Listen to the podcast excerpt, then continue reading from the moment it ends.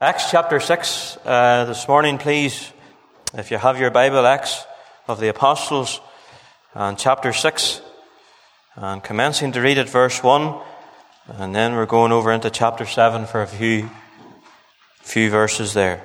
Acts chapter 6, and commencing to read, please, at verse 1. And in those days, when the number of the disciples were multiplied, there arose a murmuring of the Grecians against the Hebrews, because their widows were neglected in the daily ministration. Then the twelve called the multitude of the disciples unto them, and said, It is not reason that we should leave the word of God and serve tables. Wherefore, brethren, look ye out among you seven men of honest report, full of the Holy Ghost and wisdom, of whom we may appoint over this business. But we will give ourselves continually to prayer and to the ministry of the word. And the saying pleased the whole multitude, and they chose Stephen, a man full of faith and of the Holy Ghost, and Philip and Prochorus and Nicanor and Timon and Parmenas, and Nicholas, a proselyte of Antioch, whom when they set before the apostles, and when they had prayed, they laid their hands on them. And the word of God increased, and the number of the disciples multiplied in Jerusalem greatly. And a great company of the priests were obedient to the faith. And Stephen, full of faith and power, did wonders, great wonders, and miracles among the people. Then there arose certain of the synagogue, which is called the synagogue of the Libertarians, and Cyrenians, and Alexandrians, uh, and of Cilicia and of Asia, disputing with Stephen. And they were not able to resist the wisdom and the spirit by which he spake. Then they abhorred men which said, We have heard him speak blasphemous words against Moses and against God. And they stirred up the people and the elders and the scribes and came upon him and caught him and brought him to the council and set up false witnesses which said, this man ceaseth not to speak blasphemous words against this holy place and the law. For we have heard him say that this Jesus of Nazareth shall destroy this place and shall change the customs which Moses delivered us. And all that sat in the council looking steadfastly on him saw his face as it had been the face of an angel. Just over to chapter 7, please. And cast your eye, please, down to verse 54. Chapter 7 and verse 54. And when they heard these things, they were cut to the heart, and they gnashed on him with their teeth. And he, being full of the Holy Ghost, looked up steadfastly into heaven, and saw the glory of God, and Jesus standing on the right hand of God, and said, Behold, I see the heavens open, and the Son of Man standing on the right hand of God. Then they cried out with a loud voice and stopped their ears and ran upon him with one accord and cast him out of the city and stoned him. And the witnesses laid down their clothes at a young man's feet whose name was Saul. And they stoned Stephen, calling upon God and saying, Lord Jesus, receive my spirit. And he kneeled down and cried with a loud voice, Lord, lay not this sin to their charge. And when he had said this, he fell asleep. And we know the Lord will bless his word to our hearts. Just bow with me one moment, please, as we ask the Lord for his help.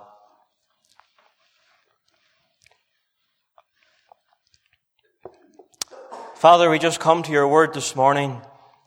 And Lord, we just stand in great need of thee and we Give thee that invitation this morning to come into this gathering. Lord, that we'll be conscious that thou art here. And Father, we pray that you'll take away every distractions in the moments that we have. And Lord, that we'll know that God has something to say to every one of us. And Lord, I just come to thee just now for that fresh cleansing, for that fresh endowment of power that the words would come forth with a weight and with a power. And Father, we pray that you'd hide us behind the cross. And above all, that thy Son, the Lord Jesus, would get all of the glory. We ask it in the lovely name of thy, thy Son, the Lord Jesus. Amen. Amen. For a moment or two this morning, I want to turn your attention to this young man of God, Stephen.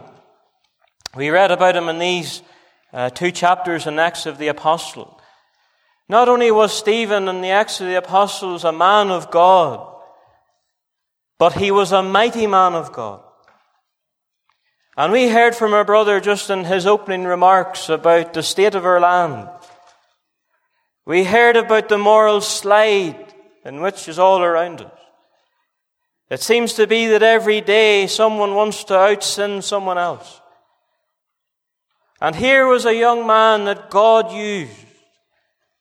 Now I want you this morning to forget about the person beside you or behind you. I want you to forget about the time and I want you to ask yourself a question. Do you want God to use you? Let me say that again. Do you want God to use you? Almost all of the verses that I have written down this morning were prayed in the prayer meeting. And many more of them our brother prayed in his opening prayer. That would indicate to me this morning that God has something to say. Does, could God use you? Could God use me? There's four things that I want to leave with you this morning from the life of this young man, and there's many more, but five, four will do. Four things that this young man had. Four things that marked his life, and indeed not only marked his life, but in the verses that we read together, we're told that they fill his life. They fill him. And if you and I in this sin soaked, saturated generation want to be used of God, if we are going to be any use to Him, friends, what filled Stephen will have to fill us. The first thing that I want to bring to your attention this morning is that he was full of the Holy Ghost. In Acts chapter 6 and down in verse number 5, the apostles, they set out the criteria for the men that they were after, and the very first thing that they wanted was a man full of the Holy Ghost. Verse 3 it says, Wherefore, brethren, look ye out among you seven men of honest report, full of the Holy Ghost and wisdom. This young man, Stephen, that was mightily used of God twice in the reading that we read, it says that he was filled and full of the Holy Ghost. And friends, that's one of the greatest and indeed the greatest need among us in evangelical fundamental areas is that not only do we have truth, and thank God for truth, but we need a generation and we need a band of men and women who are filled and full continually with the third person of the Trinity. I wonder, is there someone here this morning and you're full of pride? Look at me. Look at how well I can pray. Look at how well my family has turned out. Look at how well I can preach. Look at how well I dress. Well, it says in Proverbs, Proverbs chapter 6, there's seven things that God hates. And the first thing is a proud look. And whenever you're filled with pride, you'll not be filled with the Holy Ghost. Maybe there's someone here and you're full of unforgiveness. Someone has said something about you or said something to you and it's in your heart this morning and you maybe even couldn't shake hands with them at the door on the way out. Filled with unforgiveness. Then there's those and they're maybe filled with lust. Filled with self-importance. Well, Stephen, this mighty young man of God, was filled with none of these things. But he was filled and full with the Holy Ghost and with power. One of the great forgotten commandments in the Word of God, Ephesians 5, be ye continually filled with the Holy Spirit. And you know, dear friends, let me say this to you this morning. Unless you and I come before the presence of God alone every day and get on our knees with the open book and turn off the television, get away from the family, and ask the Lord to fill us afresh with the Spirit of God. Let me say this to you this morning. You'll be of absolutely no use to God. No use. And that's why I fear this morning, and it was prayed in the prayer meeting, so many of us here this morning, we're just playing along. We're just going through the monotony as a world that's dying, as a world that's perishing. So many of us, we're so taken up with our work, so taken up with our money, so taken up with the holidays and things that we'll do, and we're of absolutely no use to God. But here was a young man, and he was full of the Holy Spirit. I want to ask you again, and I know this has been preached many times from this pulpit, but as you, have you as an individual and I ever came to a place of total surrender to God? Have we ever come to the place where we say, Lord, all that I have, all that I am, everything that I own is yours? Have you ever come to the place and you've, you've put your wife on the altar? You've put your health on the altar, your money on the altar, your time on the altar, your gift on the altar. You see, friends, only whenever we empty ourselves in the presence of God, it's only then that He can fill us with Himself. And it's only then that we'll only ever be of any use to Him. A man or woman that is not filled with the Spirit of God, mark this now, will have no desire to pray.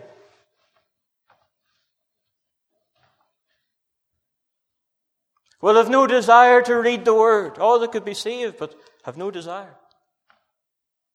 Will have no desire to win the lost, will have no desire to serve, will have no passion, will have no desire for the love for the Lord and for the lost and for His people. Now I want to ask you a question this morning. Does any of those tick a box in your life?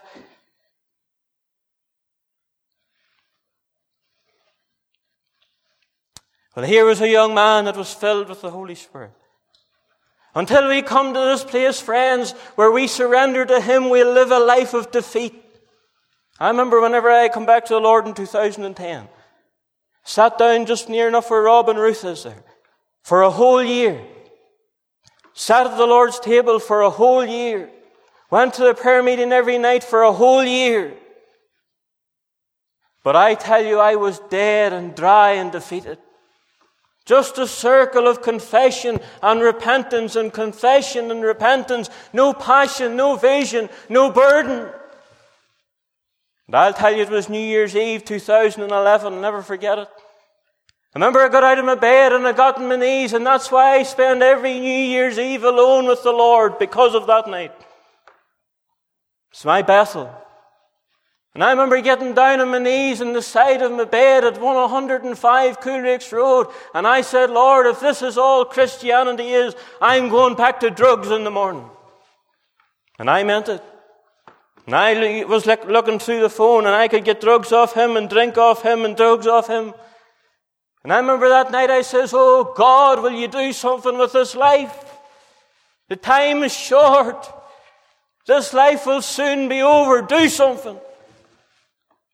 I never heard a bang or never seen an angel. But all I can tell you after that night, friends, there was a desire for the Word of God that I never had before. There was a hunger for the place of prayer that I never had before. And I need to get it every day. Every day. Now I want to ask you a question, and I'm going to preach this morning as if I'm never going to preach again. And I've been praying that these words will be like arrows in hearts this morning. Are you filled with the Holy Ghost? Can you look back to a day in your life when you said, Lord, all that I am and have is yours? Could you tell me that you said the same thing this morning?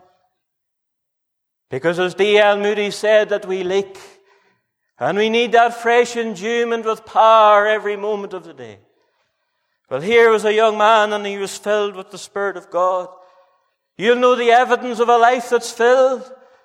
This fruit of the Spirit is love, joy, peace, long suffering, gentleness, goodness, meekness, temperance, and faith. And I believe, dear friends, that's why sodomy is on the rampage. That's why our, our drinking dens and drug dens are patronized every Friday and Saturday, Sunday night. It's because so many of us are empty of the presence of God. We're not being filled as we ought to. And we're of no use to our Heavenly Father. Oh, we can do our jobs and work for money. But we're of no use to the Master. No use to the Master. And here was a young man that was filled and endued with the Spirit of God. And God used him. God used him. You see, dear friends, not only can you be filled with the Spirit, but you can quench and grieve the Spirit. Whenever you're sitting on your television and you're watching some immorality, you're quenching the Spirit of God. Whenever you gossip or backbite against another believer, oh friends, if you could see the heart of the Spirit of God, it's wounded. If you could see a man or woman that's, that's living an immoral life, if we could see what that does to the Spirit of God, oh friends, it grieves him. It grieves him. And here was a young man, and he had the approval of God upon him. And God used him. And if you're going to be used, or I'm going to be used, the first thing is that we'll need to be emptied of self and filled with the Spirit of the living God. And I would say as I go on, if you're not filled this morning, the first thing you do before you get your dinner today is get on your knees and get down before God and say, Lord, I'm not going to rise off my knees until you take my life and fill me and bend me and use me.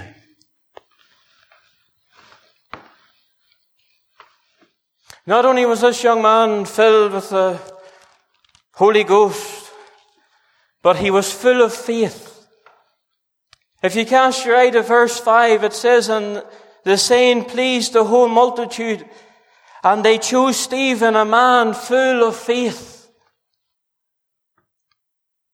Now you would know this morning before you can be full of faith that you'll need to be in the faith. And we're living in a day, dear friends, where we're living not only in a world of deception, but we're living in a church of deception. For there's so many and they think that they're in the faith because they go to a meeting one Sunday, one Sunday morning. But Paul said this in 2 Corinthians. He said, examine yourselves whether ye be in the faith. Because the Lord said that there'll be those and they'll come to me in that day and they'll say, Lord, open unto us. Have we not prophesied in thy name? And in thy name cast out demons and in thy name done many wonderful works. Then I will profess unto them, depart from me.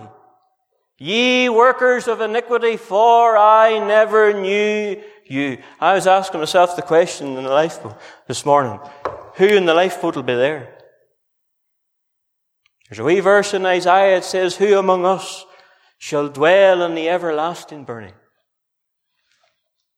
And before you can be filled with faith, you'll have to be in the faith. But here was a young man full of the Holy Ghost and he was full of faith. That word faith is confidence and trust in God. You remember what Solomon said. Trust in the Lord with all of thine heart and lean not unto thine own understanding. In all thy ways acknowledge him, and he will direct thy path. Well, here was a young man, and he had full confidence in God. He could have said, like the Apostle Paul, we have no confidence in the flesh, but we have every confidence in God. Spurgeon said, when you cannot trace the hand of God, you can always trust his heart. And friend, doesn't it seem this morning many of us have lost that confidence in God? Isn't there so many of us here this morning and we have lost that faith in Him? We trust Him with our soul for eternity. But we don't trust Him with our circumstances for time. Isn't that why so little of us do anything for God? Because we don't trust Him. Isn't that so why so little of us step out for Him? We've no confidence that He will supply our need. That we're, we're, we're so afeared of man, but we're not afeared of God. Well, here was a young man and he was full of faith. So many of us this morning maybe are full of fear, but not faith. Full, full, full of trouble, but not trust. Full, full, full of ourselves, but not of God. And so we never do anything. We just stay. We just go through the monotony of church week in, week out, but we don't launch out into a world that's perishing. We don't trust Him. We don't step out like Peter out of the boat. We don't take Him at His word and launch out into a world that's dying in sin. And friend, let me say this to you this morning. You could have absolutely everything else right in your life, but without faith in God, this is what the Word of God says. That without faith it is impossible to please Him. For he that cometh to God must believe that He is, and that He is the rewarder of them that diligently seek Him. You see, whenever David committed immorality with Bathsheba, that was big business. Indeed it was. But only the child died. Whenever the children of Israel committed idolatry in the wilderness, that was big stuff. And 3,000 died. Whenever David was filled with pride and he numbered the people, there were 70,000 men that died because of that one sin. But hold on. There was almost two million people died in the wilderness because they didn't believe God. And friend, let me say this to you this morning, and I'm preaching to myself. That's why so many of us spiritually are dying and we're dry because we don't trust Him the way that we ought to. God loves to be trusted. God loves to be depended upon. God loves us whenever men and women just take His word and they launch out whatever that word has told you to do, whatever you do, do it with all of your heart. I've never said this from a pulpit, and I'm never going to say it again after this morning. I remember whenever God was taking a deal with me two years ago to go out into the work. And I remember there was times whenever me and Charlotte came home from this church on a Sunday night and I, it was worse than being under conviction of sin. And I knew that God was calling me to go out into the work. And friend, I know I'm not the best preacher. I know that. But I knew that God has something for me to do. And I remember one Thursday night, it was in there in a prayer meeting. And I remember coming home from it, and God spoke to me again in there. And I said to Charlotte, I said, You go to bed, me and the Lord's going to have it out tonight. And I remember I got down before God that night and I said, Lord, I feel that you're calling me out into the work, but I'm afraid to go. I'm afraid to step out. There's something within me that wants to have control. I want to be in charge of bills to pay, of a house to run. And I tell you, dear friends, God gave me a word that night and I'm still standing on it to this very day. And I'll tell you this. There's never been a bill in our house that hasn't been paid. And before you say anything, Charlotte works three days a week. And whenever I stepped out into the work, I made a rule in our house that she would never pay one bill in our house. Every bill that's paid in our house, the Lord has paid it. I don't have a salary. And I'm not a mighty man of faith, but all I can say is this the one who has saved us. Thank God, friend, He can keep us. He can keep us. And I don't know where you are this morning along the road of life with your worry and with your anxiety and with all of your fear.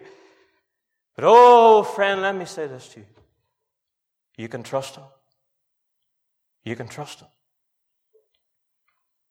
You see, you'll remember whenever the Lord was asleep in the boat in Mark 4, way out in the storm, and it says, and the, the wind had beat against the, the ship. And the, the, disciples came to the Lord and they woke him and said, Lord, carest thou not? We're perishing. The Lord Jesus, he stood in his majesty and power, and this is what he said. Why are ye so fearful?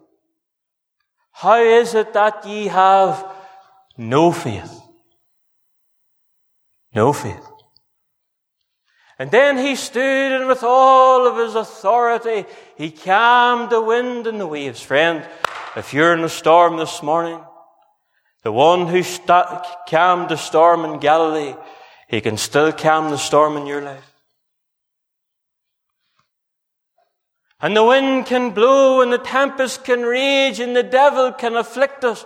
But oh, with Christ in the vessel, we can smile at the storm. No faith. Is that you this morning? And you see that thing that God has called you to do, that little area of work, and He's called you to do it, and you say, Lord, I'm afraid. I can't do it. No faith. Without faith, it's impossible to please Him. Remember that. But then you remember there in Mark's, Matthew's Gospel 16, after the feeding of the 4,000, it was there with the disciples, they were on the boat again and they were disputing one with another. They had forgotten to take bread with them. And the Lord Jesus, He came to them and they were reasoning among themselves. And this is what the Lord said, not, how is it that ye have no faith? Oh, He didn't say that this time. But this is what He says, Oh, ye of little faith. Little faith. Just like the man that came and he said, Lord, I believe, but help thou my unbelief. Little faith. Then you remember in Luke's Gospel, chapter 7, there was a centurion and a servant that says that he was ready to die. And the centurion said to the Lord, he said, Lord, you don't even need to come into my house. I am a man and have men under authority, just like you do. Just say the word, Lord, and it'll be done. And the Lord Jesus said, Oh, he's got so great faith. Oh, may God raise us up here at the hill, the river, and the valley, not to be men of no faith, or even men of little faith, but oh, that we would be like the centurion of great faith. That we would take the Lord at His word and we would step out, step out on the promise of God. Do you remember what Paul said in the midst of the storm? I believe God. I believe God. It's a good thing to say. Now, quickly, how did Stephen get this faith? How did he get it? Was it sort of just like blind faith when he just stepped out? Did he stir it up within himself? How do you get to be like this man, Stephen, full of faith? Maybe you're in this meeting like me and you say, Lord, I want that. I want to be like that. How do I get it? But listen, he was a man that was soaked in the Word of God. You read chapter 7 whenever you go home, 50 verses of the Word. Faith cometh by hearing, and hearing by the Word of God. He was a man that knew the book. And whenever Stephen got a promise, he stepped out on it. I'm sure he read many times that Numbers, Numbers 23, God is not a man that he should lie nor the Son of Man that he should repent. Hath he not said, and shall he not do it? Hath he not spoken? And shall he not make it good? There's a word for our brother Bertie this morning. All the promises here for the boat. God is not a man that he should lie. Nor is he the Son of Man that he should repent. What he has said, that and nothing less shall he do because he's a covenant keeping God. You see, Stephen was a man that went out in the Word, and here's a few promises for you to go down into this week with. You know very well Hebrews 13 and 5, I will never leave thee nor forsake thee. What a promise. You can reverse that verse back to front, and this is what it'll say. Thee forsake, nor thee leave, never will I. Oh, I can hear somebody going down into the hospital ward during the week. Lord, are you with me today? I'll never leave you. I'll never forsake you. I can see someone going down and they're, they're going into the workplace when the, the mates are there and they'll swear and they'll laugh and they'll make fun of you and they'll say, Lord, are you with me today? Lo, I am with you always, even unto the end of the age. That's a good promise, isn't it? What about the promise in Matthew 7 7? Ask and it shall be given. Seek and ye shall find. Knock and the door shall be opened unto you.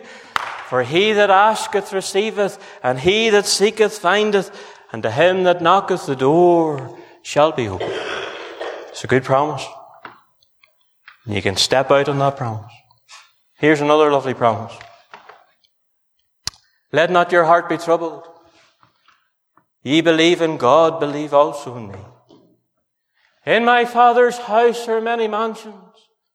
If it were not so, I would have told you. I go to prepare a place for you, and if I go and prepare a place for you, listen to it now. I will come again and receive you unto myself, that where I am, there ye may be also. Hallelujah. It's a good promise. And here was this young man, Stephen. We were going to sing it standing on the promises that cannot fail.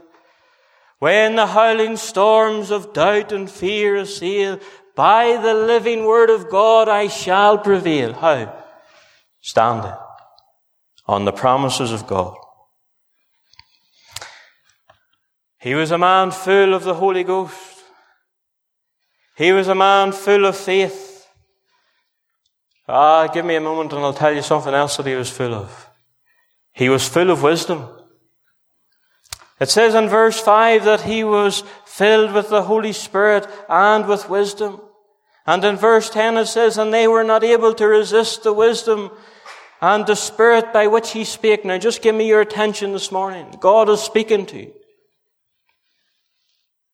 You look back over your life this morning as you sit here in this assembly.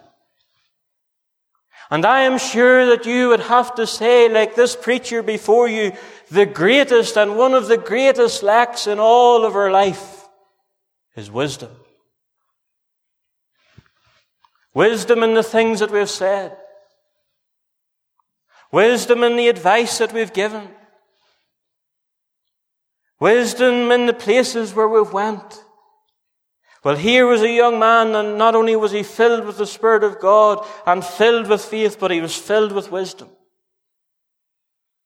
That's what Solomon cried for whenever he was ruling the people of Israel. Lord, don't give me money. Don't even extend my life. But Lord, whatever you do, give me wisdom. You see, parents, you'll need wisdom in this day and age. You'll need wisdom to know how to rear your children. Elders and deacons of this assembly will need wisdom. Not the wisdom of man, but the wisdom of God that cometh from above. You'll need wisdom to walk with God. Paul said in Colossians, he said, walk in wisdom towards them that are without. You'll need wisdom to go into the workplace tomorrow. You'll need wisdom to know how to deal with the friends and the family. And whenever the devil comes, friends, we need wisdom. You'll remember Saul took his javelin and he, he wanted to pin this young man of David to the wall. And it says there in 1 Samuel that David behaved himself wisely. Whenever the devil was after him, he knew how to behave himself. And then, then Saul, he got the javelin again and he tried to pin David again. And this is what it says in verse 15. And David behaved himself very wisely. But then the third time, whenever Saul got the javelin and tried to pin David to the wall, this is what it says. And David behaved himself more wisely. You see, friend, this morning in the lifeboat, the devil will want to make mincemeat of you during the week. Indeed, he'll try everything to do it. He'll get you to lose your temper with your family. He'll get you to say something to somebody at work and you'll lose your testimony. And you and I, we need wisdom. Wisdom from above. Wisdom to walk with God. Wisdom to know the will of God. I'll tell you something else. You'll need wisdom to win souls to God.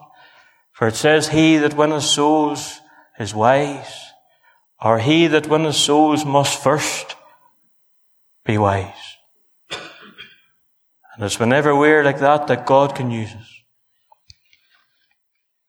A young man full of the Holy Ghost. A young man full of faith. A young man full of wisdom. Let me close by saying this. He was a young man and he was full of power. In verse 8 it says, in Stephen full of faith and power. Here was a young man and he knew what it was. Oh, let me say it as I close. He knew what it was to live a victorious Christian life. He knew what it was to rise above sin. He knew what it was to enjoy the Lord. He knew what it was to enjoy the Word and the place of prayer. He was enjoying a life of victory and power. And it says whenever they looked upon Stephen in verse 15 that they saw his face as it had been the face of an angel. And whenever he shared this message with them, it says that they were cut to the very heart. Because there was a weight. There was a depth to this young man. That's not in many of us here this morning. Is it any but wonder he was the first martyr? Is it any but wonder God could use him? I'm going to ask one question, then we're going to bow in a moment of prayer. Could God use you this morning?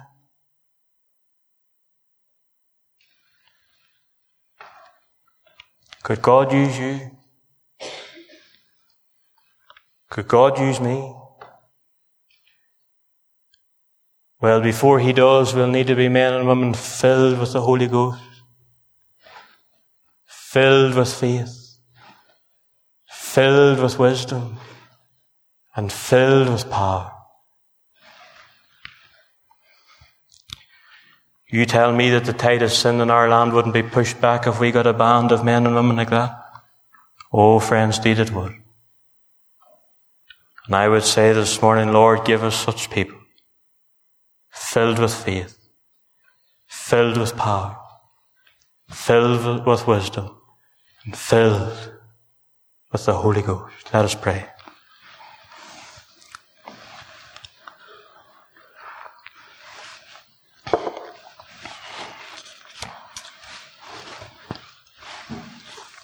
Just still yourself just for a moment now before the Lord and you ask yourself the question, are you usable this morning? Are you usable? Because, friends, this life will soon be over. Someday we'll all die if the Lord doesn't come and this little span of life will be over. And we should want to be people that are of use to God. We ought to be people that He can use.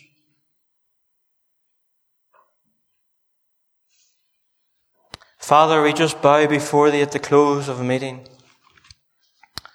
Lord, we just cry that you'd put us in that place where, as individuals, that you could use us. In this nation that is soaked in sin, we pray, Lord, even out of this little meeting this morning, that you would raise up young men and young women, mothers and fathers, grannies and grandas, uncles and aunts, men and women that will be filled with the Holy Spirit and with power.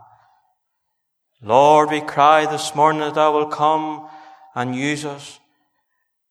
Oh God, put us in that place where you can use us. soon our little life will be over and the epitaph will be written. But oh God, we cry, use us for thy glory. We ask it in the Saviour's precious and worthy name. Amen.